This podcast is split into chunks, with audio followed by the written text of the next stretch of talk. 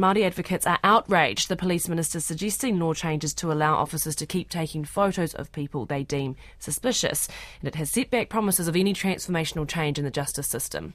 Chris Hipkins says the pendulum has swung too far in favour of privacy over surveillance, and the Police Association has said that among those who are found in suspicious circumstances, that Māori are overrepresented. The comments follow an investigation which found the police were routinely illegally taking photographs and storing thousands of images images which should be destroyed. About half of all of those photos were of Māori. Leading advocate for prison and justice reform, Professor Tracey McIntosh from the University of Auckland, told me this sets any change that has been made back. And and disappointed by it. I think you know we have real opportunities for transforming our justice system, for ensuring that we have much greater levels of, of collective security and of safety and in many ways, these types of comments undermine it. We, we go back to a stage where largely uh, young Māori are seen, it can be seen as the enemy, and we can expect then a similar response.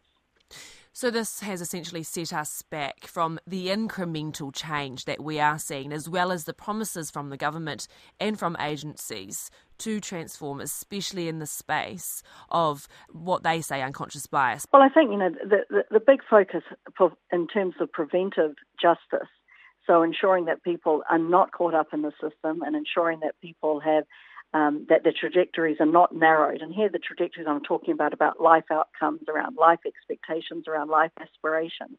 We know if we're going to do that work, which, as I say, is preventive work, it creates far greater levels of collective security.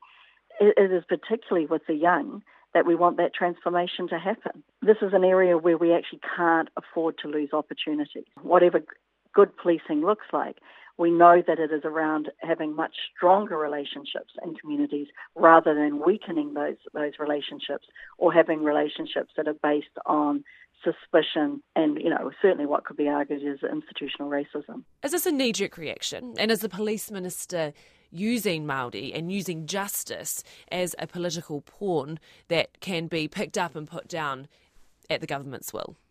Well, we know that Māori are often used, you know, that there certainly wouldn't be the first time that they've been used in, in that particular way. And I think it is, you know, in some ways there is a form of populism in there. You know, we do have areas that we should be concerned about. Obviously, there's been a particular focus around ram raids and, and other elements where, where youth are involved.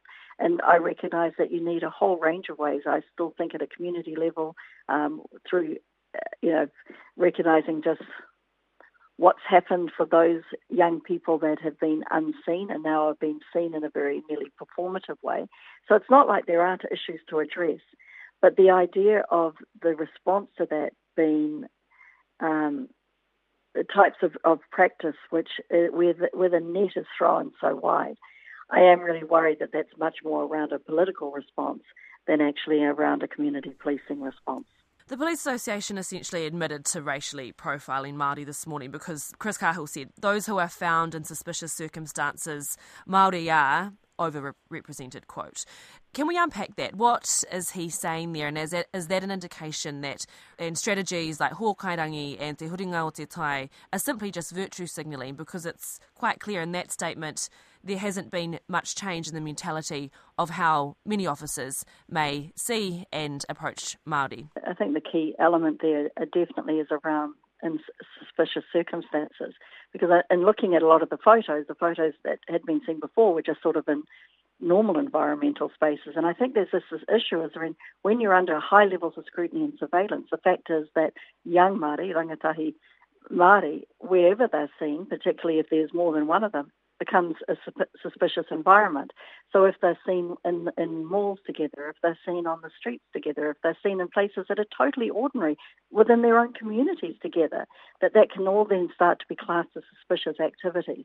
And this is one of the real issues of conscious and unconscious bias, whatever we want to talk about it, is when you have groups that are where there's high levels of scrutiny and surveillance, where there is stigmatization attached to them, then actually any environment they find themselves in becomes a suspicious environment. So we've certainly seen that in regards to, you know, people being seen um, in suburbs where they perhaps are not overrepresented, but it actually happens right across the board. And so that's a real concern. And again, that's a breakdown of relationships. I think to really strengthen communities and to strengthen um, all of those elements and, and, and to, to draw away from crimogenic surroundings, then it's it's based on on on trust relationships. If we look at all of the work on social cohesion, for example, trust is seen as one of the most important indicators. The fact that for Māori there's lower trust in institutions and government and in and in the police and, and other agencies should be an area of concern. We should be working on that, certainly not embedding it further. And I do want to talk to, I guess, a more tangible example of that. Does this mean that with these sorts of comments and the increase in this rhetoric around Maori committing crime or perceived to be committing crime, for for us as Maori, for our children, for our nephews, our nieces, the fear that there is now of ensuring they are they are protecting themselves, and th- that is what this perpetuates. And it's a much wider problem, and it's a much wider social issue around how Maori are perceived on a in, in, in the public sphere.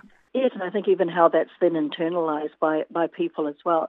So you know all of those all of those um, elements that you bring out you know they're very significant in terms of and, and also around responsiveness if i'm if i'm going to be uh, seen in certain ways, are going to be represented in these particular ways, um, then it's much more likely to internalise. You know, I talked about those trajectories.